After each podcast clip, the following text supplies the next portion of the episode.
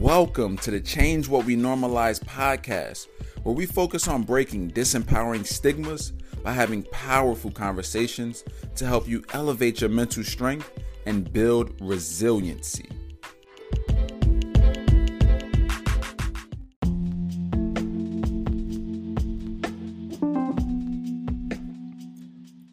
Hey, what's going on, y'all? Welcome back to another episode of the Change What We Normalize podcast.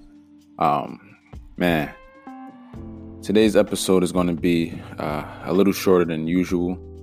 Honestly, I wasn't even going to record um, a podcast episode uh, for this week, to be completely honest. Um, just mentally and emotionally, just not there. Um, just feeling like I need to check out for a little bit to get my mind right, um, to pray, to read my word, uh, to seek some answers, to just gain my sanity and my peace. And I'm saying all of that um, because of the the most recent um, event of uh, George Floyd um, being murdered on camera um, by police officers.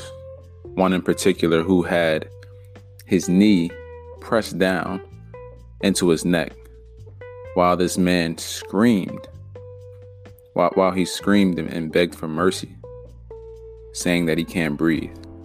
And um, man, it, it, it's just, it's so fresh and so heavy on my heart. And it's insane because we, we are still trying to understand and recover from the events just a few weeks ago of Ahmaud Arbery and, and Sean Reed and just so many others. And I just felt like I needed to check out, but I also wanted to make sure that I just got on here and and checked on you guys, checked on my listeners, checked on my supporters, um, to see how you all are doing during this time. You know, how are you handling things? What are you doing to step up and push for change? Because the reality is, it's going to take all of us. No matter who you are, if you live in America, no matter what your race is, religious background, whatever it is, we all have to step up together because this is a problem that, you know, black people can't just solve by themselves. It just isn't.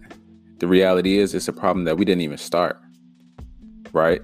So if you're silent during this time and if you're ignoring what's going on, I want to challenge you to not be that way because the reality is you're being a part of the problem. And um, we, we really have to make some change. So I'm just going to talk about a few things. Um, actually, just one thing, really. And it's the next generation that's seeing all of this. The next generation that's online. You know, they were born with Instagram already being there, and Facebook, and iPhones, and all these different things. And they're seeing the images of this death and many others just over and over and over again on their timelines, right? And they have now, to my belief, from my understanding from conversations with a lot of this younger generation, Gen Z, they've become desensitized to what's going on. Right? They become desensitized to seeing a man being murdered on camera in in pure daylight. They've become desensitized to it to a point where it's like, oh man, another one. You know what I'm saying? It's just, it blows my mind that we're at this place, you know, because they're constantly, constantly being fed this kind of media all day long. And it's scary, right? It's scary because they're at a point in their life where they can't really process a lot of things anyway. And when you're that young and you're trying to pr- process one trauma and then a week later, a few days later, another trauma hits you. How do you handle that mentally? I mean, it's it's it's it's to no surprise that the the suicide rates are where they are and rising. How do you process everything that's going on that we see? I'm 30 years old and I can barely process it and understand what's going on and and be at peace. But to be a teenager to be even a little younger than that, to see this over and over again and this becomes my normal, I can't process that. I'm traumatized. I don't even know what to do with this. and it's mind blown, man. I mean, I mean, I'm mind blown, and um, we we have to do our part to help them see the severity in what's going on. That this isn't normal. This isn't um, how it's supposed to be. We have to push for change. And as exhausted as I am, it's still not a reason for me to stop pushing for change and and, and fighting the good fight. I know that I can't do this alone. Um, I know that you know it's going to take a, a collective all across the country, but I can't stop doing my part. You know what I'm saying? I'm I'm I'm I, I can't stop uh, uh, pushing for what I believe in, which is equality in all avenues. In all avenues, especially for my community especially for those people who are who are struggling and who are um, um poor, especially for those of us being marginalized, being treated unjustly. I can't stop. No matter how many tears I have, no matter how frustrated I get, no matter how exhausted I get, no matter how defeated I feel, I, I just can't stop. And um, I'm, I'm definitely uh, during this time praying for that next generation because they are desensitized and that's a scary thing as they become adults. You know what i'm saying? That becomes a scary thing when this becomes their normal. This becomes their life and they don't deserve that. So we have to do our part. All of you listening we have to do our part no matter how small you think it is. You know in the bible it talks about you know the, the body of christ there's many different parts every part is equally as important. So we all have to step in together to push for this change. so now I'm going to wrap uh, this episode up and just um, really take some more time over these next few days to, to spend with my family, you know, to really pour into them, let them know I love them, and um, think about what that next step is because the reality is I don't know. I don't know what the next action is to take. Good thing is I do have this podcast, so I do have a platform to speak on. But for myself, I'm trying to figure out my community what can I do to step up. The fact that myself, you know, those younger than me have a feeling of fear when they see a police officer before they feel protected. It's a real issue. That's a that's a real issue right there. When someone is supposed to protect and serve, but I fear you way for, way before I feel protected. That is an issue. That's an issue.